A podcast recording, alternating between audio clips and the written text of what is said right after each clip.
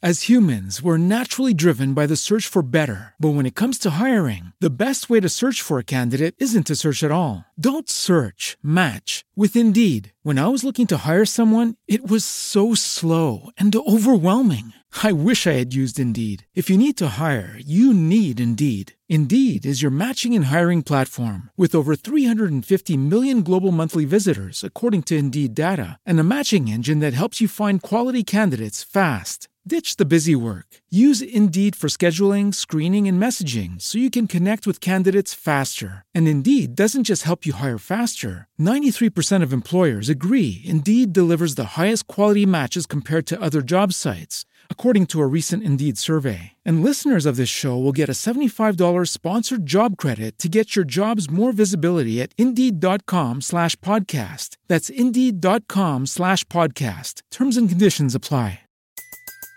Everybody in your crew identifies as either Big Mac Burger, McNuggets, or McCrispy Sandwich. But you're the filet fish Sandwich all day. That crispy fish, that savory tartar sauce, that melty cheese, that pillowy bun. Yeah, you get it.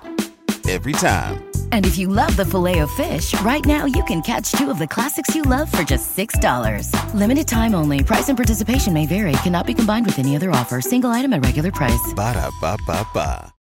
I'm getting in the habit of the the place I work. They have they have events, and then they, they need sound people to work the event, right? And so everyone who ever works the sound for these events makes the microphone all really crappy, and and it's either too low or too loud, or there's feedback. I pride myself on on my sound, Travis. You under, Oh, you know I'm this. well aware. You know this. It's- yeah, no, and you and you, you're good at it. I mean, don't be don't be It's a- humble, it's- Brandon. It's a it's a personal it's a personal place of pride. Uh and, but so i'm in the back by the mixing board and i'm and as the event's going on i'm like i'm like i'm i'm twisting knobs like slightly. Like i'm always like twisting knobs slightly but i'm not actually doing anything. I'm just I, I'm just I'm just there to look like I, I know what I'm doing. Like, oh yeah, mm, mm, oh yeah, twist that the mid down just a little bit. Oh, Mm. oh. Does that sound a little tinny to you? Does that? Does that? maybe maybe just every and, and, and I just have like the one headphone up to my ear, just be like, yeah, okay, uh huh, uh huh, yeah. and they're like, we appreciate you coming out, and I'm just like, mm, yeah, yeah, keep it up, keep it up, baby.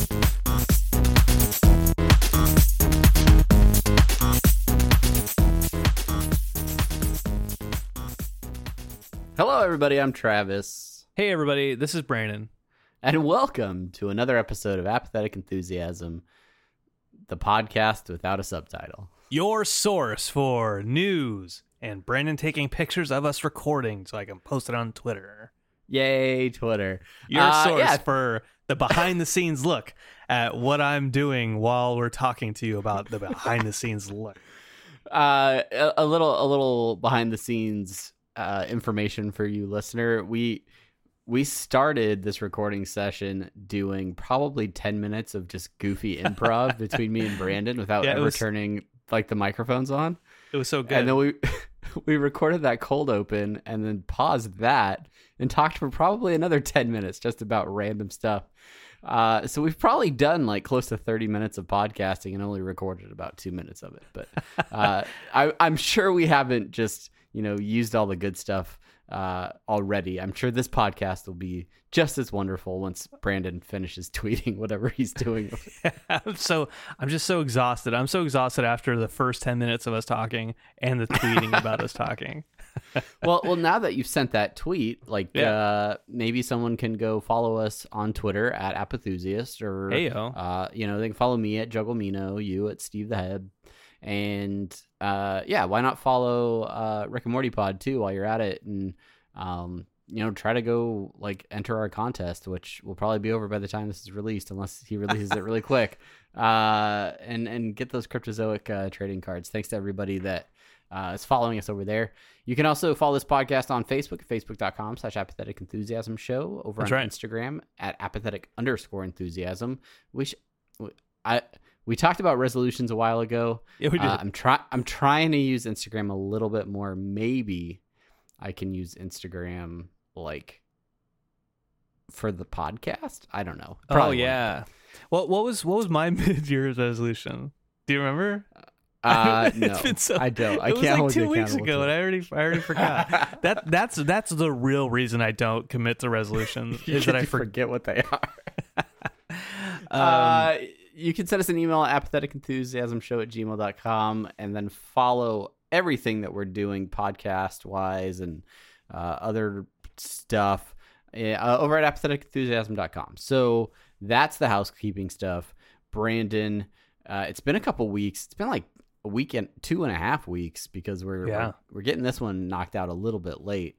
Uh, but a few things, a few things have happened. Uh, a major motion picture release That's right. uh, that that falls right there in the Marvel Cinematic Universe. The uh, Ant Man and the Wasp came out, and you were pretty excited for this one. I Uh, was one of one of those one of those must see in the theater movies. Uh, so Yeah. what do you think? and I, and I, and I, uh, I don't have too many of, especially for some reason this summer, I don't have too many must see in the theater movies. Uh, but I loved Ant Man, the first one, so much that I'm like, you know what? I, I can't even I can't even wait for for Chelsea and the kid to come back from California from their visit to go see it with me. I need to I need to see it opening weekend because I can't I can't show up to work on Monday morning and be like, "Hey guys, I didn't see it. Sorry. I know you guys are talking about it now, but uh, don't say it. I, I don't care about spoilers, so I wouldn't have been like that. But I needed to see it. I needed to. Yeah, see, I I- to see it. I just used the other strategy of taking everyone in my office and having us skip out on work that day and just being like, let's just all go to the movies instead because you know all of our bosses are gone You- anyway. You lead a life of privilege, Travis. uh, so yeah, I, I- so I, I went and saw it on on Friday, on opening day Friday, and um, I, I, here here's here's my initial impression of the movie. I liked it, a seven out of ten. That's right up front. So you you know exactly where I stand with it. Seven out of ten. I enjoyed it. I had fun with it. However, That's that's like your Deadpool score right there. yeah. However, there were parts of the movie that I um I just it didn't live up to the original. It didn't live up to the first one for me. No, I'm with you. I'm with That's you. my that's my Brandon's minute. That's how I thought about this movie. We'll get into more details here in a second. What about yours? What's your yeah, Travis minute? It was a fun movie. Um, there were many many laughs. Many laughs were had. Mm-hmm. Um, but I felt like overall the movie felt very like surface level.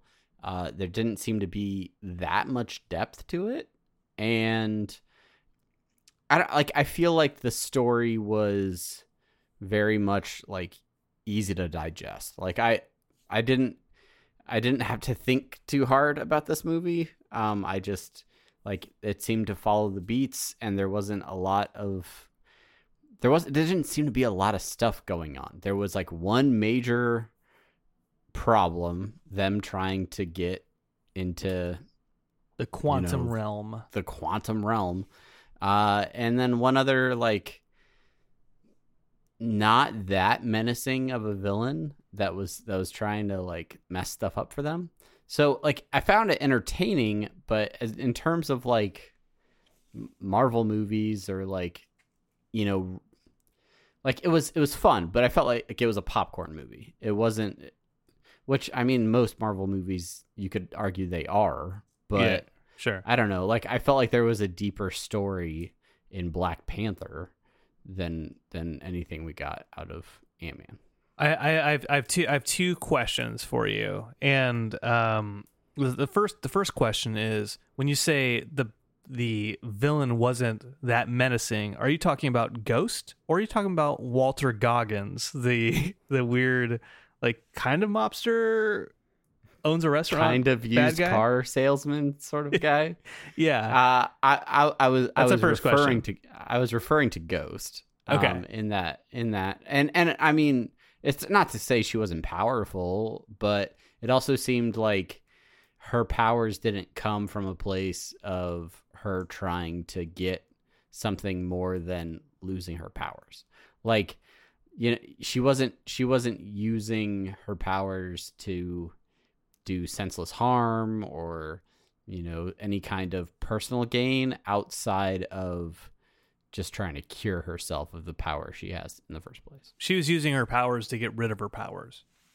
Sure. She was ba- she was Yeah. basically like rogue in the sense that like, she's like, uh, I, I mean, I'll use my power to kill somebody so long as that power allows me to not have this power anymore. right.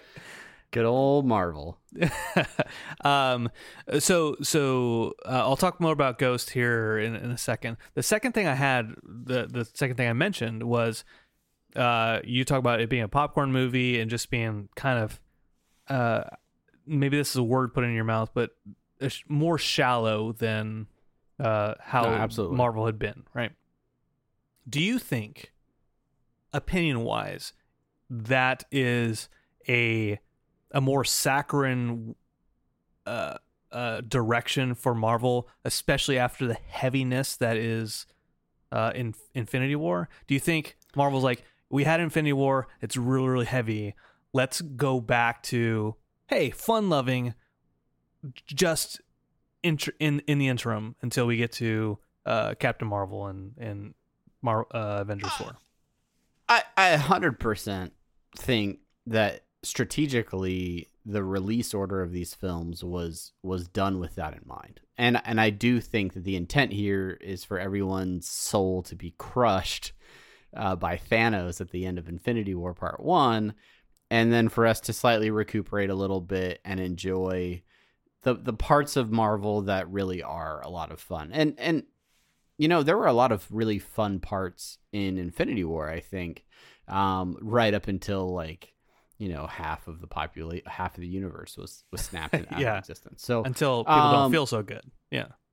Right. And so, I, yeah, I, I, I completely think that that was Marvel's strategy, but I think they could still, you know, I, again, I like the movie. I'd probably give it a seven, 7.5 um, overall, but I, I just, I think they could have done more with the time that they had. They could have still had an entertaining, fun movie and maybe gone just a little bit deeper with like I don't I don't want to say the writing was bad because I don't feel like like a lot of stuff was really well written within like the dialogue and things like that. I just felt like they could have maybe done just at least a more interesting story. Like I feel like the things that they were trying to have happen played out over the whole course of the movie and I I don't know. I think there was more time that they could have done something more than what they did. I don't Yeah. that probably doesn't make sense. But Uh, no, I, I, I- I think it does, right? Like, so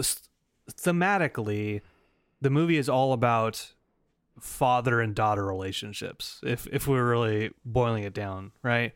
But between Scott and his daughter, between Hank and and um, and his his daughter, the Wasp, uh, Evangeline Lilly, uh, and then uh, between Ghost and uh, Bill Foster, uh, Laurence Fishburne, right? Like father daughter relationships, and of course, um, Janet in the in the quantum realm. That that's a part of it, but she's not a she's not a father or that's like yeah, Uh, Yeah. parental relationships. I guess. yeah, you could say. exactly, exactly. So thematically, that's that's there, um, and maybe I haven't. Maybe there is a, a, a deeper look at that, rel- how those relationships go that I that I haven't really stopped and analyzed. Um, but but I feel like it's surface level. I, I don't think they they really explore like oh here here's the the similarities or, or the the uh, the mirrors bef- between Scott and Hank right they, they just kind of like gloss over it like y- you can have characters who are father and daughter father and daughter father and daughter but if you don't tie them in a deeper way then it's it's just a shallow theme like they In, in, does that make sense? interestingly and interestingly enough, I feel like one of the best like played out connections between like a parent child or like the interpersonal relationships uh, happens in this movie when uh, when Scott Lang, played by Paul Rudd, right, Ant Man, uh, is is sort of hypnotized or like his his brain is sort of shut down and the mom michelle pfeiffer's character uh, is communicating through him from the Phantom Realm, and she's like fixing the equation, and then she's like connecting with her daughter Hope and all this stuff, right? Like, and and like it's it's one of these things where like he's it's hilarious because it's Paul Rudd, you know, acting like the mom. Uh, but at the same time, it's just kind of like a kind of a touching moment. Like that's the first time she's really gotten to communicate with them, you know, in twenty something years. So, uh, yeah, I don't know. I felt like that was really interesting. And then, but even like once she was back and things like that, it just kind of, kind of everything just kind of seemed to keep rolling along. Um, so I don't know. It was good. It was. I, I feel maybe maybe it's because I'm two weeks removed from it, and and like I've had time to kind of like calm down. But like I, I like I really did enjoy it walking out of the theater. Um, it was it was a fun movie. It, and Yeah, and like all the yeah. things that they did with blowing, making things big, making things small. Some of the ways that they uh, worked out some of that stuff, like it, it was interesting. Like the concept of fighting for a building, uh, and and trying and, and trying, yeah. you know, that like that that kind of stuff is, That- is that- unique to an Ant Man movie. that the MacGuffin is a giant building, uh, yeah. or a small building if, if you want to, if you really want to take a look at it. That that, that that's pretty cool. Uh, I I, ha- I have I have more thoughts on the movie. I want to ask this question uh, to you. Uh, my friend Carrie, who is from Blazing Caribou Studios, uh, I I'm in their Slack channel, and then after you know after I saw Ant Man, I was just you know I didn't go in there right away and be like, hey, here's what I thought. But somebody, uh, she came in there and she's like, oh my god, I just saw Ant Man and the Wasp and I loved it. Oh, and I was like, eh, it was it was okay. It was okay. Like I didn't love it. I liked it. Uh, and then we, then we start talking about, it, and then she's like, "Oh yeah," and just it's just such a good heist movie. Um, and that's, and, and I oh I, I just saw your face, and I agree with your face, and the the face is no, that's not. It's not a heist. It's maybe it's a little bit of a heist. Maybe maybe a little bit of a heist movie. But if it is that, it is not a good one. If we're basing it off of that genre. Okay, so I like to think that I am a fan of heist movies. Yeah. Hi, like as a genre, I really there are several movies that I really loved. And and we've talked about it Um, before. Like you you you love heist movies. You're a sucker yeah, for uh, big time. Uh, so so what are a few heist movies like so that we can just sort of like clarify the genre, right? Like the Italian Job to me, that's like, I mean, that's uh, that's that's a heist movie through and through. Um, I Uh, mean, uh, some of like the Ocean- Ocean's Eleven, yeah, like Ro- honestly, Rogue I haven't One? watched Rogue One to an extent. Yes, Okay. I will say is a heist movie, but the thing, the things fundamentally to me that make up a great heist movie are uh, usually the assemblance of the team uh, Okay. early on, um, the planning of the heist, um, like Baby Driver uh, is is again maybe like a some some has some heist movie elements that I really Yeah. love in it. Um, but it's it's that you get you get a team of characters that don't fit perfectly together. You you assemble a plan that that has to go right or you're not going to be successful. You execute that plan and things don't go exactly according to plan, but you still somehow manage to pull it off. Uh, or you don't, whatever, however it's written. But like like those elements, and then you've got like maybe the guy on the computer, like out of the van or whatever. Like right. you know, all those things. Like to me, I'm like that's like quintessential heist movie. Um, Mi- like Mission but- Impossible. I would say like like the Mission Oh, yeah. Impossible Oh, yeah. movies, heist Oh, yeah. movies. Sure. Uh, so, what elements of Ant Man and the Wasp fall into that? Like, because really, I mean, maybe you have the semblance of a team, but it's it's a team that's already been assembled. The only reason Yeah. they're apart is because they had a small falling out, and it's it's a team of three, and two of them are already together. Yeah. So, Or, like, or, or or the ex cons, right? Like they maybe Sure. they're maybe they're part of a separate team. Uh, and, and but they're still that, not really integrated into it. Like, they're they're not they're not all working together towards a common goal. Yeah, not until like the end of the movie are are, are they like that. Uh, I would, and that that's why like the first Ant Man was more heist movie ish, right? Because Yeah, yeah, especially especially early on when they're like trying to break into Pym's house and all that stuff. yeah, Yeah, and and, and then when they're when they're trying to break into Pym Labs and and whatever to get the uh the yellow Right, jacket right. suit, right? Um, and and I'm glad you brought up Baby Driver, right? Edgar Wright, uh, who who wrote, wrote directed it, uh, who initially started with the original Ant Man, and has a more heist movie feel. The original Ant Man. When it comes down to it, I I feel like there was, um, they tried to emulate an, an Edgar Wright, uh, root or like the foundations of a, an Edgar Wright film, and and so it felt kind of, I'll say contrived, just just to throw out there. It Ah, it, it didn't ah. feel as That's a risk of sounding pretentious. it didn't it didn't feel contrived. it didn't feel as natural or like natural comedy as as the first Ant Man did. Everything in this movie fit like the comedy was good, but it felt like yeah, let's recreate what happened in the first movie and then just do it again, like Airplane Two or um, you know other movies that have oh Ghostbusters Two. Or- sequels, like Sequels. sequels.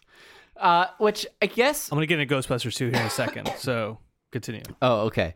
Like I I never really think about Marvel movies too much in terms of sequels, right? Like Marvel movies to me now feel like this like this epic series with with various installments and different aspects of it that that are that are presented in feature films, right? I I I almost wonder if Ant-Man 2 or Ant-Man and the Wasp like falls victim to that sequel you know curse that a standalone movie that comes out and does really well they try to recapture that magic and make a sequel and it just doesn't live up to the original. Like because this movie is so sort of outside the the main line the main storyline of what's happening with infinity war and the infinity gems and, and everything else that's going on like it, it almost feels separate from the greater mcu and so it doesn't have any of those ties to really pull it in either and add gravity to the story. Uh, i mean i mean maybe some of the stuff that happens like could could very possibly play a role in infinity war part 2 or or, or future films but for the sake of this movie it just doesn't seem to have those connections that some of the other films do Yeah, yeah, yeah. I get you, and it- that's. I think that's a, a symptom of it uh, coming after, but before chronologically, uh, Infinity War, the the first one. sure Like it's uh, again, like yeah. Let let's go back and let it. Let's go back and and be lighthearted for a second. This is what happened before Thanos was uh was right and did what was necessary for the the universe, right? Um. Uh, I, I mentioned I mentioned Ghostbusters too, and and here here's what I want to say. We're talking about we're talking about sequels again. Uh, you you had Thor, you had Thor, uh, Dark World, Dark Territory. That's a Steven Seagal movie. Uh, and then and then Thor Ragnarok, and Thor Ragnarok, you know, kind of shirked that whole s- sequel thing out of the water, as did uh, I guess Iron Man three, which I'm not a fan of, but it still kind of changed things up a little bit. Uh, I, I mentioned Airplane two. I mentioned Ghostbusters two. I mentioned sequels that basically tried to recapture the magic of the first film, and as a result, weren't as special as the original. And, and that then that's how I feel about Ant Man. And I mentioned Ghostbusters too because one of the critiques of Ghostbusters, especially Ghostbusters 2, is over over science talk for the sake of over science talk, where they just have conversations with with made up science words for five minutes at a time, and you're like, this doesn't matter. It doesn't matter that you're you're you're saying science things for the sake of the plot because it's not real. So all you have to do is like uh Hope and, and Hank were like, oh yeah, you gotta go to quantum, you gotta go quantum this, quantum that, quantum that, blah blah blah blah. Quant- oh, and then you gotta get the Qu- quasars. quantum, get the quantum realms from the quantum place, Yeah. and then quantum jump them out to the quantum peeps. To which, to which, to which, uh, Paul Rudd eventually says, "Do you guys just put quantum in front of everything?" Which is a good joke, right? I mean, But- it is. Yeah, but but you can you can make you can make that joke without having to sit through an actual five minute period of them making up science talk, Sure. right?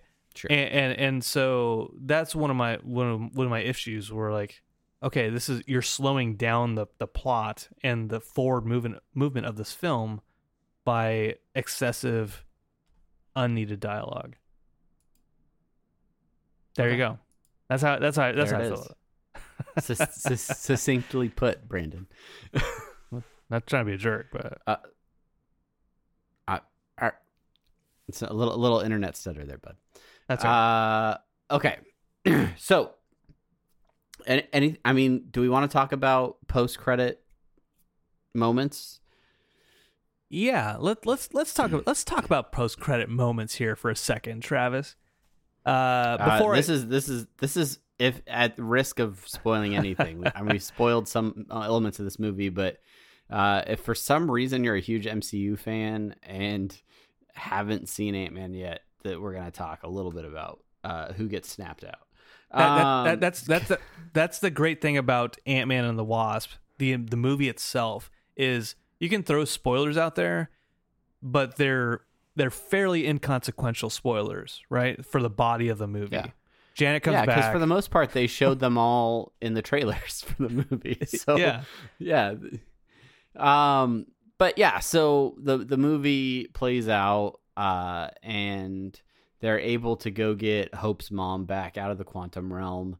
She has some additional powers that she's developed after being in that space for a really long time. What is her name? Janet? Van Dyne. Uh, Janet Van Dyne, uh, the original Wasp, if you will. Uh, yeah, so they develop a smaller, what did they call it? Like a quantum tunnel? or Tunnel. something? Yeah, yeah, yeah. Uh huh.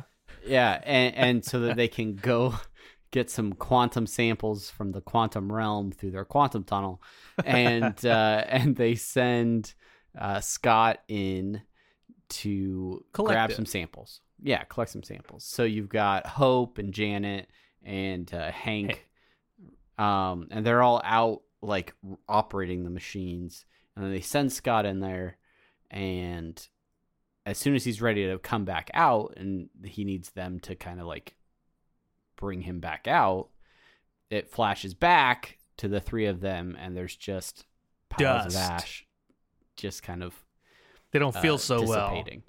Yeah. Uh, so we end up losing all three of them to Thanos' snap and Scott is Trapped. trapped in the quantum realm, right? Uh, So yeah, and, and an important part of that that we we didn't mention was uh, as as Scott is going into the quantum tunnel, Janet says to him, "Hey, make sure you watch out for those time vortexes. Uh, they'll suck you up, and uh, you know we, we might lose you forever, or we might we might lose you." That I mean that that that is the only piece of dialogue that stands out in that particular introduction into Scott going into the quantum tunnel uh, before they all disappear, which which falls back into the the theory that a lot of fans have and based off of uh, uh, set shots, which may or may not be fake. We'll throw that out there. That they see Scott in Ant Man costume at the Battle of New York uh, for Avengers Avengers One. Uh, also falling into Doctor Strange's uh, time time gem or whatever. There there might be time travel involved in Avengers Four. We don't know, but they might be. It might might be like a 360. They might be like trying to uh uh sixth sense us and then like like I'm M Night Shyamalan. Actually, I'm directing Avengers Four. You know, They were dead the whole time. they were dead the whole time. Um, yeah. So I don't know that. I mean, time travel isn't outside of Marvel's, you know, grasp. They've they've done that kind of stuff before outside of the films. So maybe maybe they try to pull that off.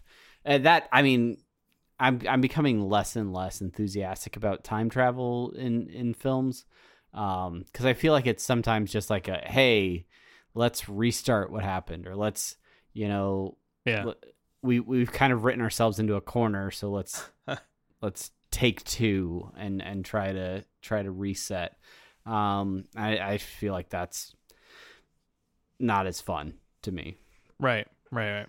To to just it, it now now have the crutch of, uh, well let's let's Star Trek this. Uh, we're that, that was timeline number one but we're timeline number two so in this one in this one spider-man's tobey maguire uh, Terminator did it pretty well. Let's go ahead and uh, let's make Christian Bale Doctor Strange now. have you seen this boy oh peter parker sure yeah he's he's that Uh, web slinging boy Is that is that why I was like what? Um, yeah, uh, yeah. I, I don't. We we don't know. We don't know until we see more screenshots. Hey, to this this weekend is is Comic Con. Maybe we'll comic-con we'll hear some news this weekend about this stuff. I don't know. Is Marvel Absolutely. at Comic Con this weekend, i i don't know how or they they, or they like. Disney D D twenty three or whatever? Well, Disney owns everything now, so They own Comic Con probably. everything at Comic Con is in some way actually Disney, whether they know it or not. Uh, if you do, if you follow the rabbit hole down far enough, uh, it's still a Disney property. I'm late. Um, I'm late for a very important date. Time to I, I mentioned I mentioned this while we were not recording, but nothing simultaneously makes me miss being in San Diego and also makes me glad that I'm not in San Diego.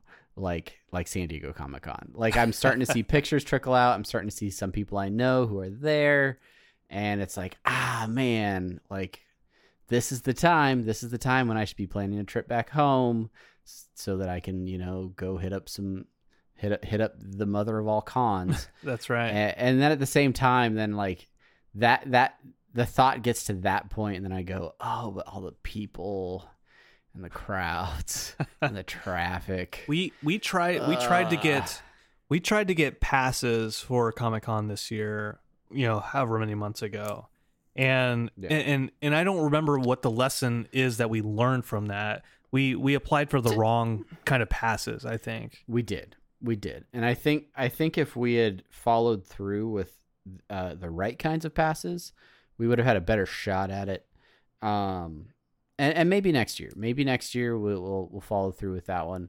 Um because because i think really for the two of us if if we could get out to san diego uh, at the same time Yeah. uh, i got a place for us to stay uh, so lodging's taken care of. Um but yeah like i think that would be amazing. And uh i for anybody that's out there like super happy for you guys uh, you know if you see any cool rick and morty stuff send it our way. Uh, we'll we'll feature it on interdimensional rss um but yeah it's it's it is it is really cool because you get to see so many fun pop culture things that you're into like up close and personal and Yeah. and you know a lot of local cons are getting better and better about featuring um, really amazing stuff but that you, you can't top san diego for, No, for just no. and and, and it's it, it, it extends beyond the convention center they turn they turn half of the gaslamp district and, and Yeah. and downtown into it's just it's just like- party partyville, man. yeah And I, I mean, I went So- 2012, so I- can't imagine it's gotten any smaller. yeah yeah when when they're premiering Rick and Morty episodes at a baseball stadium last year, uh, I'd I'd say things are, are pretty big. Yeah, yeah, yeah. the the thing about Comic Con, San Diego Comic Con, and, and just to just to establish that difference, like we we've been to Amazing Comic Con, uh, good old Jimmy J. We've been to uh, Honolulu uh, Comic Con. We we've done all that stuff. We've you know Tampa Bay is out here, Orlando Comic Con, all the stuff up near you in Omaha. Uh, all those things they say Comic Con, right? But San Diego Comic Con is the one where I hear it coming and I say, "Oh shit, it's this weekend." FOMO. I'm I'm I'm stuck in Florida and I'm I'm missing out. There's so much cool stuff happening, and I'm and I'm here in Florida and not there where I need to be for what we're doing with podcasting and and Rick and Morty and all that all that stuff. You know, Yeah. we're missing we're missing out.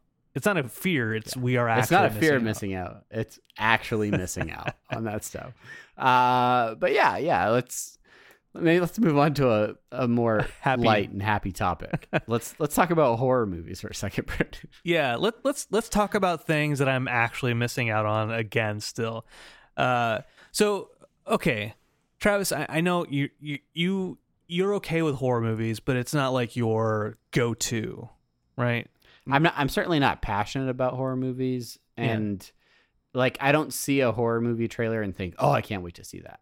Yeah, Yeah. I, I for the most part, uh, I'm not. I don't gravitate towards horror movies. I've seen pl- plenty of them, uh, and there are many that I appreciate, uh, but it's just not the genre that I.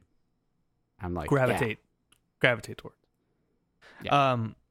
okay, so the reason I, the reason the reason I wanted to bring this up in, on this episode was last week there was a a 24 hour movie marathon. It ended up being 26 hour uh, movie marathon, horror movie marathon on Shudder, the on demand um kind of separate cable horror channel network that you can you can pay extra. Oh, I have, that reminds me, I have to uh, stop my free trial because I don't, don't want to pay money for it.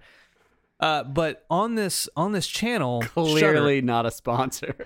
clearly not a sponsor. Unless you guys want to, if you want to sponsor, I'll you know I'll I'll keep I'll keep the the channel. Uh,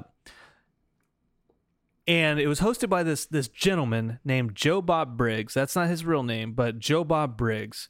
And uh, Joe Bob Briggs is is an old guy now, but in the the uh, late '80s, mid '90s, he hosted a show called The Last Drive-In. Then it moved to TNT, and it was called Monster Vision with Joe Bob Briggs. And late at night, this this guy who uh, specialized in uh, kind of exploitation horror films and kind of like trash drive-in horror films would get on TV, talk about movies, uh, and give facts and give like you know hidden insight into these these films that weren't mainstream by any by any stretch. And and I you know I would watch as as much as I could as, as a kid in between watching like Rhonda Shear up all night on USA Network before Duckman. Yeah, I would like rotate between these things. Oh gosh, I, I haven't thought about Duckman or whatever that show was in Yeah. a really long time. uh, and, and then before Silk Stockings as well. Okay, uh, so so Joe Bob Briggs, he, he would he would get on there. Like one of the movies I watched with him was was Hotel Hotel Hell, which uh, in the movie it's Hotel Hello, but then the light goes out and so it looks like Hotel Hell. Anyways, so Creepy. so if you think of if if anybody out there has ever watched uh, Turner Classic Movies, uh, Robert Osborne, uh, you know, rest in peace. Robert Osborne would get in in there before the film and talk about facts and talk about the director and the actors and such. Joe Bob Brigg would would do exactly that, um, straightforward, not really not joking, and then before the commercial breaks, give more facts about the movies. And okay, that was that was back in the nineties, uh, mid nineties. Shudder, fast forward to now, and he's doing this twenty four hour, twenty six hour movie marathon, and I friggin' forgot about it. I forgot about how just so cool, how magnificent it is to have somebody talking about these these kind of lower budget films, uh, low lower budget horror films with such adoration and appreciation for everything that went into them and and talking to to me talking to all the the other viewers out there who broke by the way broke shudder's website broke the broke the streaming. They like tore it like shutter was struggling through the 26 hours trying to like i as an it guy i can only imagine how like sweating they were that entire time. Uh and it's just fantastic. Just him getting up there and talking to us, talking to people who liked horror movies, and um, and in so I watched it. Uh, it started Friday night. It went all the way to, to Saturday night. Uh, I you know I fell I fell asleep. I didn't actually start watching it until Saturday morning, uh, and I watched it all day long. I watched it with, with my, my six year old. I watched it with with Chelsea. Uh, the six year old like sat there with me and, and watched it. And then it got to the very end of the night, and and Joe Bob like like shouted out to a uh, uh, an old horror host. Uh, his name's I think John Zacherley from like the fifties. It was like one of the like the pioneers of horror hosting, and he like gave him so much credit. Like, yeah, like he started this this format that all of us other horror hosts started. Um, and Joe Bob's so old. I don't know if he'll do any more of this, but it was just like this is this is my friggin' this is my dream this is my dream job doing something like that because I, I I have way too much unnecessary knowledge in my head and I can like I would love to do something like that. yeah, yeah. No, I I completely understand that sentiment like only for me it's not like horror movies for me it's more like um there there used to be a segment on the Disney Channel late at night called Vault Disney. Yeah. Where they would they would only show like old like Mickey Mouse Club original Disneyland series like when Walt was trying to like sell Disneyland as an idea to the American people. Um like they would show that old stuff and I ate it up as like a teenager. Like I I loved that stuff. And for me like the opportunity to like host like that sort of uh, like that that sort of genre of stuff and and like really not not just watch it or have it played again on TV but but get into like how that stuff was revolutionary and how the things that that he was doing with television sort of laid the groundwork for a lot of what we see now.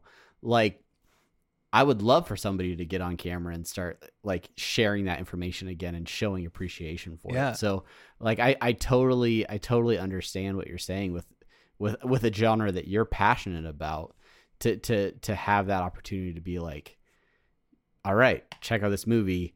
It's great. Now let me tell you why. Like yeah. other than like let me explain to you beyond just as a casual viewer what like what what really makes this movie stand out. Yeah, in it, it just just after talking about Ant Man and the Wasp, right? Uh, and and I, I was I was I've been talking critically of it, and like, oh, here's here's my problems with it.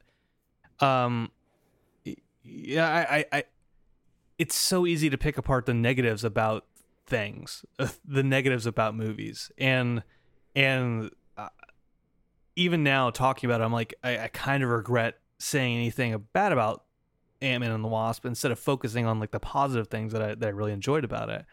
And the reason the reason I say that is because Joe Bob, when we're talk when he's talking about these these unknown horror movies, uh, fairly unknown, uh, like a, a movie called Pieces or uh, Basket Case. I don't know if you ever heard of the movie Basket Case. It's, it's I have it on DVD. It's it's a weird movie where a Siamese twin they got separated from his brother, and then he's got a psychic connection. and He lives in a basket, uh, and he and he kills things because he's jealous of his brother getting a girlfriend. Whatever. Um, it's it's it would be super easy to like criticize these movies for like being like bad quality, but he doesn't focus on that. He focuses on like these these kind of indie directors here's here's how they made the movies and and here's how they pulled together the money and here's all the the facts behind it. Uh, Dario Argento, he wasn't an unknown, but he had this movie in the 80s called Demons. And Joe Bob went on this I would say 5 to 10 minute rant, uh not maybe not rant, but just rambling monologue about the history of the Demons franchise. How it's it's so it's so cool to me because he starts like okay, it started here. It started with Demons One, and then uh, Dario Argento didn't want anything to do with it. So then this other guy took over for Demons Two, but they didn't want to call it Demons Two in Germany. So blah blah blah blah blah, and then it got all the way to like Demons Six or something like that. He's like, and uh, eventually uh, Urbano Berlierio or something like that came back for it, and they're like, well, it was called the Church, but let's just call it Demon Six. and then at some point in time, he's like, now you might think I'm done, and you'd be wrong. Let's keep going. it's it's just it's so so fucking fantastic, and um, the, the really the whole point of this is, uh, uh, I mean, Joe Bob will never, he won't listen to this podcast, but uh, like he is this that 24 hour marathon has single handedly uh, convinced me that I need to go back to school and and go back towards uh, working on my my my film degree. So, uh, thanks, Joe Bob, for not listening, but I, I still appreciate you. That's it. That's it. That that's it. That's it. Uh, all right. Well, um, I, I I have one other thing on our on our list of of topics that I that I think we could probably uh, discuss. Uh, I mean, a little bit, uh, not in tremendous detail, but uh, before before we wrap things up, uh, and that's and that's getting a design taken down uh, on on our public page. Um, so for those of you that don't know, if if you don't listen to Interdimensional RSS, uh, which is a Rick and Morty based podcast, uh, we we talk about our TeePublic site, um, which you can get to on our website apatheticenthusiasm.com slash shop. it would take you directly to uh, our Public page. And, and and what TeePublic is is a place where artists can submit designs and they will be put on t-shirts that people can if people like the design they can buy it on a t-shirt or a mug or a mouse pad or any other number of you know custom made objects that that are printed on as ordered. Um so we were approached probably a year ago by TeePublic saying hey do you guys want to have a site? Uh you can feature some rick and morty artwork on there and and then anybody that buys stuff through your site whatever uh, you get like a little you get like three cents or whatever it is. Um, so we we looked at it as a good opportunity for us to maybe make some T-shirts of our own. So uh, we have a couple of designs up there for the Interdimensional RSS podcast, uh, including one that was really it's just our name. It's just the, the title of the podcast. And apparently, because of the way that it was drawn, it looked far too much like Rick and Morty artwork. And we uh, were honored with with an email uh, from TeePublic letting us know that our uh, design had been taken down due to copyright uh, infringement, potential copyright infringement from Cartoon Network. Uh, so I want to know, Brandon, what was your immediate reaction when you saw this email? Because you were the first to see it. I, I, I was so we we got we got two emails. The the first email uh, had the you, this is just let you know your design colon blank has been removed for uh, by the Cartoon Network comma Inc. for the DMCA, the Digital Media Copyright Act or Digital Millennium Co- Copyright Act, something like that, whatever the M stands for.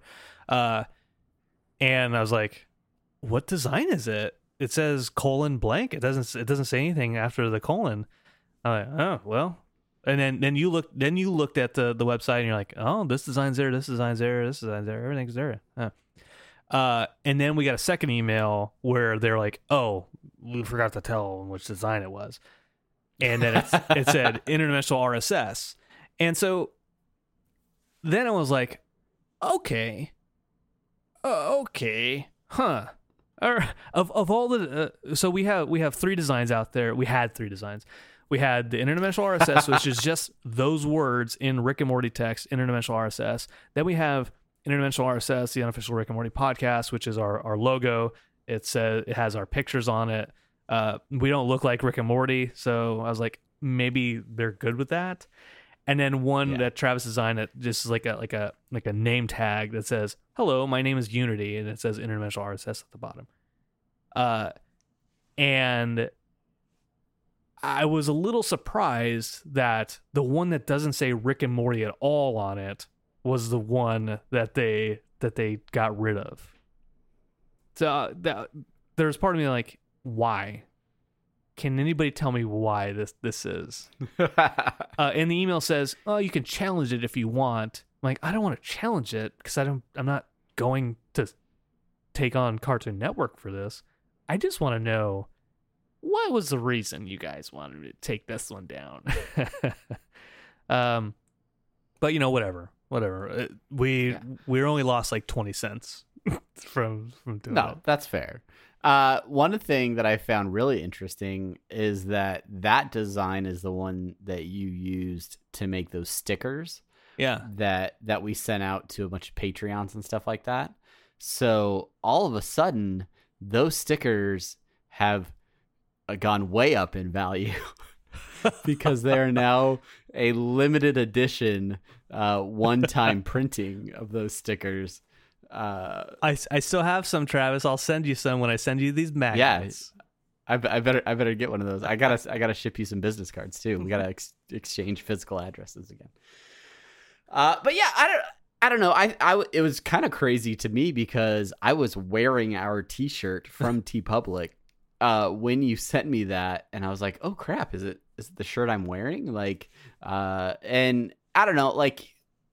It's something that we've always, from the time we started that podcast, uh, it's a line that we've been very cognizant of, Mhm. and and and we've always really tried to uh, honor and and sort of uh, promote Rick and Morty because first as fans, and then also um, as people that are trying to you know show appreciation to the show. That's why we do the podcast. Yeah. But you know, as the and- podcast grew, and as there are fans of the podcast itself, we we want to provide fans of our podcast with uh, you know something to like some sort of merchandise or something that if they if they feel so inclined to get something like that um, those options are there. But we we've never wanted to take actual intellectual property or any designs or art from Rick and Morty and use that for our own show because uh, one as a as a I will call myself a graphic designer because I have a degree that says so.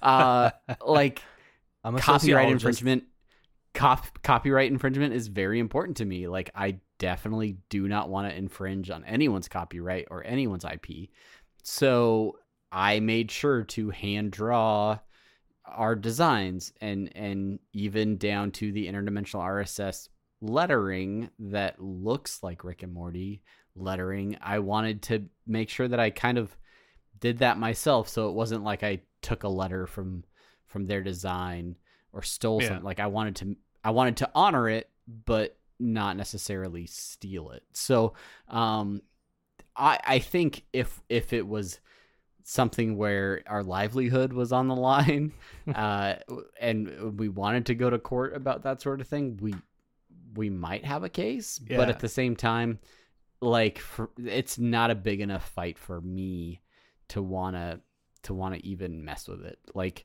i know i didn't steal anybody else's design Yeah. but you know it's it is close ish looking and i think it, it, it it's you know, we- it's it's an homage. It's it, obviously it's a direct inspiration from the Rick and Morty lettering.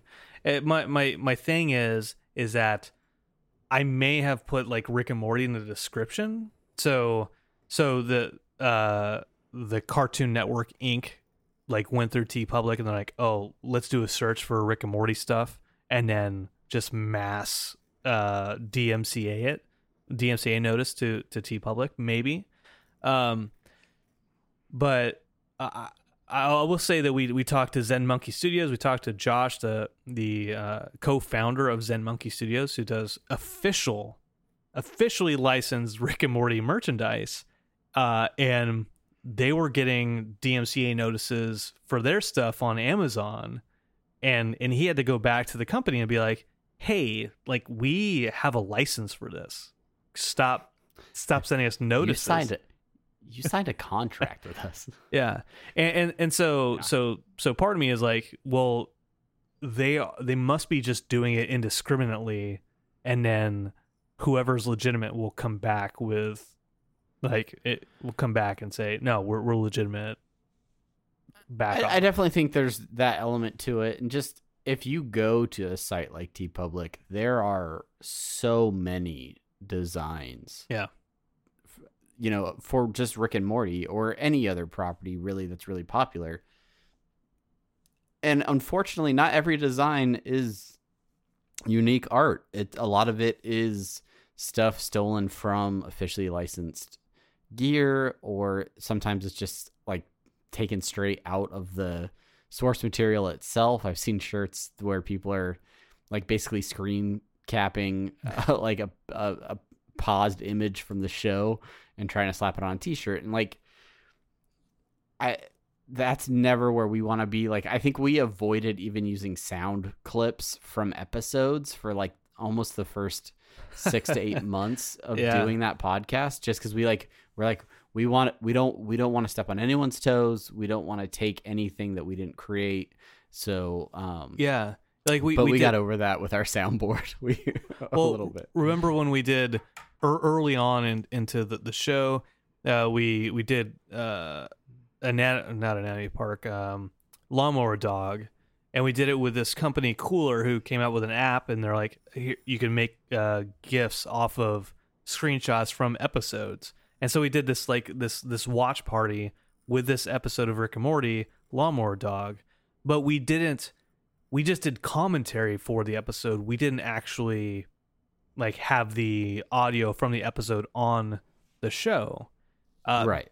because exactly that we didn't want to have we didn't want to run the risk of being like hey you guys you cannot do that that is not allowed uh Yeah. we're suing you by the way we're turner broadcasting you know Yeah. um A subsidiary of Disney. uh yeah so hey it is what it is uh, we'll release some more designs uh and i will not put any description of At- rick and morty At some there. point. At some point. Um, but I, I uh, this kind of vaguely leads into what I want to say, which is uh, of those who are listening to this podcast, the handful of you, one, we appreciate the hell out of you for listening. Two, um, we'd been doing our. Uh, I didn't. I didn't pre-screen this uh, next topic with you, Travis. We'd been uh, with our Patreon focusing uh, majorly, majorly on International RSS, the Rick and Morty podcast. Uh, but we we wanted to to rework. We wanted to rework that. We wanted to make that more of an apathetic enthusiasm thing, and uh, we also wanted to change the kind of the rewards around. So uh, keep that in mind. We want to we want to incorporate the folks who are listening to this. Maybe they don't even like Rick and Morty, but they like hearing us babble on uh, about Joe Bob Yeah. Briggs.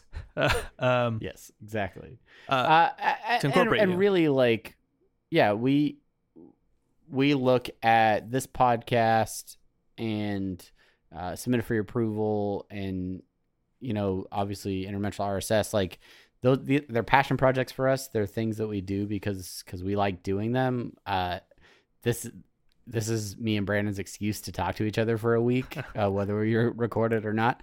Um, but we really appreciate everybody that listens and everybody that supports any of our podcasts uh, through ratings, reviews, word of mouth, um, just even just an email to us saying, "Hey, really appreciate what you guys are doing," um, and and so while we really appreciate the interdimensional RSS uh, pa- patrons, uh, I think I think it's better for us to to bring all of our podcasts under one umbrella over on Patreon, uh, because really like those those patrons are supporting the other podcasts also, uh, whether they know it or not, right? Like they're they're Yeah.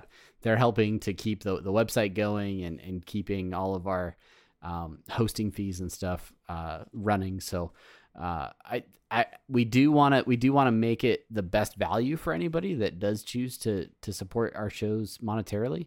Um, and and there's things that we still like to do and want to try, whether those are live streams, live events, you know, video versions, things like that. So um, we're we're we're kind of working offline behind the scenes to figure out exactly what that looks like. But um, yeah, there there's gonna be an adjustment there, uh, and and and if if you're interested, please please go check it out and uh, and possibly you know sign up if you Yeah. haven't already. Yeah.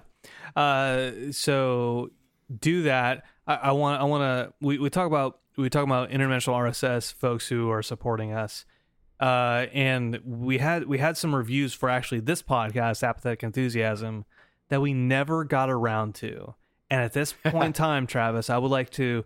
I would Is like it to- time for listener suggestions and short outs? the apathetic enthusiasm version. I would like to thank our supporters for the five star reviews. First, the the Great Host is the title by Terry Wolf seventy seven, October thirteenth, two thousand seventeen. Thank you so much. He said. He says, I'm an RSS transplant, and I'm glad I can still listen to Brandon and Travis now that Rick and Morty is not airing. Sorry it took us so long to get you notif- uh, uh, notification. The next one is great for interdimensional RSS fans. December 27th, 2017, by Levi Monstapaz. I listen to interdimensional RSS, and this podcast is fun to listen to in addition to that. I like hearing what else Travis and Brandon are up to. Uh, let me just say, sorry it's taken us this long to recognize you and appreciate you. Uh, you you got you've both appreciated us on interdimensional RSS. You appreciate us here, and uh, we appreciate you uh, wherever you are. Thank you. The end. The end. uh that's that's about our time ladies and gentlemen uh thank you so much for for listening um yeah we we have a crazy summer still still going on ahead of us. Uh some some some scheduling things coming up some some trips uh in in the real world. Uh but but we're gonna we're gonna try to keep uh this show rolling as much as possible. Uh if if there are any breaks in in, in our our schedule uh, make sure that you're following us over on Twitter because because we'll we'll try and keep you informed out there to, to let you know uh, if there's any delays things like that. Instagram. Travis Yeah, is in charge of the using Instagram. I took I took a picture on Instagram of an ice cream cone that I had on Monday, and this let let me this is our final topic. Uh, this there's a place called Ted and Wally's in downtown Omaha Okay. that makes all their ice cream themselves in the store. Like you can walk by and see the like ice cream like machines like making it and stuff. And they had a bourbon apple. It was like bourbon caramel apple pr- prime rib is what it was called or something like that. and I was like, prime rib, like, is that like code for something? Like, is that like, is it a special kind of milk they used or something? And then so they call it prime rib. They just use yeah. and I even juice. asked a guy, and I was like, "What is that? What does it mean, prime rib?" And he's like, "I don't know. I think it's just prime rib." And I was like, "Okay." So I was like, "Hey, I'll try it." I tried it. It wasn't bad. I got a scoop, and in my little sample, I had a, like a bit of like bourbon apple, and it was good. And as I'm eating the ice cream, there are little pieces of steak in the ice cream. It's no joke, legit prime rib. Um, and it wasn't. I didn't think it was bad. I thought it was pretty good actually, and, and an interesting kind of savory spin on on some ice cream. Everyone else in my family hated it. Um, but I took a picture and posted on my Instagram, and the actual like ice cream shop like me- followed me and messaged me, and they're like, "Hey, uh, can we use your picture for our Instagram?" Because uh, we we wa- and then like that ice cream was featured the next day on uh, Ryan Seacrest, Kelly Ripa's show, the Kelly and Ryan. Oh my goodness. But, Oh uh, my. not not my picture, not my picture, but so I'm getting there. I'm that's all to say. I'm starting to get on this Instagram platform. Watch out, folks. You're gonna see a lot more of this bald face. Uh, uh, that that that that leads your fame. Your your fame reminds me of just my last bit of fame. My my very very last bit of fame. I we're, we're dragging this episode out just a little bit longer than we should. Going back to Joe Bob. Sorry, I gotta go back to Joe Bob. Uh, uh, like in his last hour, uh, he mentioned the Kuleshov effect, uh, which in, in film school I learned about the Kuleshov effect. It's like like one of the first classes that I that I took. I learned this. this Can you thing. say that again, like slower and enunciate it? Because it sounds to me like the coolest job effect. Oh, Kuleshov. It's a, it's Russian. Kuleshov. Kuleshov. K U L E S H O V effect. Uh, so so Joe Bob mentioned the Kuleshov effect, uh, which was mostly pioneered by Sergei Eisenstein for Battleship Potemkin, and he mentioned it. He didn't go too deep into it, but he, he's like, uh, if you want to learn about that, you can we'll, we can talk about it somewhere else. And so I, I dropped a tweet, and then he, he ended up retweeting it. I, I said, uh, "Good job, Joe Bob, for that uh, dropping that cool Kuleshov effect. You're making my school, my film school spirit proud." um, and and he retweeted it, and it was just like, "Ah, "Yeah, thanks, man." Thanks. Do you want me to tell you what the cool Kuleshov effect is, Travis? I will. I will. I'll Uh, I- so I saw on your it. tweet. I saw your tweet and I saw the pictures and I thought to myself, I have no idea what's happening here with this Kuleshov effect. It looks like a cool, the coolest job, but I don't I don't know. The coolest job effect. Let me just let me just drop some Kuleshov heat on you real quick. Here's the thing. Uh way back when like when when film was just still in its infancy, all film is is moving pictures, right? A bunch of pictures like if you just took your camera and you went snap snap snap snap snap snap snap snap snap snap snap snap. That's all film is. It's just a series of moving Yeah. pictures. You, you it's know just this. serious. I get I get it, Brandon. Yeah. I know. Uh, so what the Kuleshov effect is is this this guy Kuleshov uh, back in the day he did experiments with with images and so what he did was and and I apologize for for details these aren't 100% accurate but basically what it was was he took a picture of of, of a food item and he'd show it to people and then he'd take a picture of a person maybe a baby or a, an old woman or a clown right after that picture so you'd show the food take the food picture away. Then you'd show the baby, and then he'd take the picture away and put the food back up. And what it would do was the viewer would then see the food, then see the baby, and be like, oh, the baby's hungry for the food. Then it would go, oh, see the food. Oh, now I see the old lady. Oh, the, the old lady, maybe the old lady is misses her family and she used to cook this food for her family. So on and so forth. So the whole thing with Kuleshov effect is that depending on the images that you put next to each other, the context of the images completely changes. So depend and this, this goes into how no matter what you're watching, documentary or otherwise, there's always bias because it's always being edited by somebody. So right. Yeah. yeah. there you go. That's that's the Kuleshov effect in a nutshell. And uh, so So was the grandma hungry to eat the baby? Wait, did I? I think I, I think the internet skipped out a second. I missed I missed part of it. uh, that that that's right. That's the Kuleshov effect. Is Okay. is grandma's eating babies. It's essentially cannibalism, ladies and gentlemen. we're we're teaching you we're teaching you the the real deep cuts of, of, of film school here on apathetic enthusiasm. Uh, while while you were giving me that uh, very uh, uh, useful and, and, and practical explanation, uh, I posted to our Instagram. I did it, so so it's officially been active in We're, the last. we're doing we're, we're following our dreams, everybody. We're doing it. Uh, all right, ladies and gentlemen, thank you so much for listening. I hope you had as much fun as we did. Uh, until next time, I'm Travis. And I am Brandon. A good a good day. Uh, uh, goodbye. a good day. Goodbye.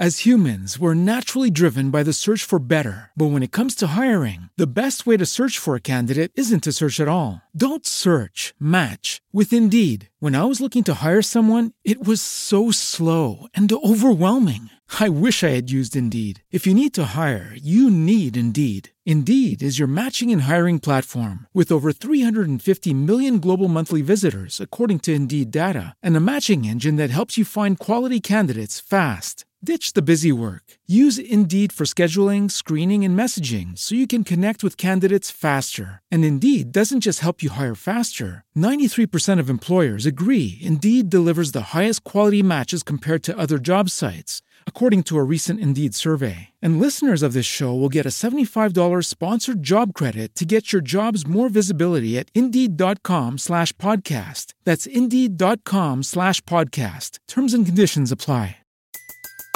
Everybody in your crew identifies as either Big Mac Burger, McNuggets, or McCrispy Sandwich. But you're the filet fish Sandwich all day. That crispy fish, that savory tartar sauce, that melty cheese, that pillowy bun. Yeah, you get it. Every time. And if you love the Filet-O-Fish, right now you can catch two of the classics you love for just $6. Limited time only. Price and participation may vary. Cannot be combined with any other offer. Single item at regular price. Ba da ba ba ba.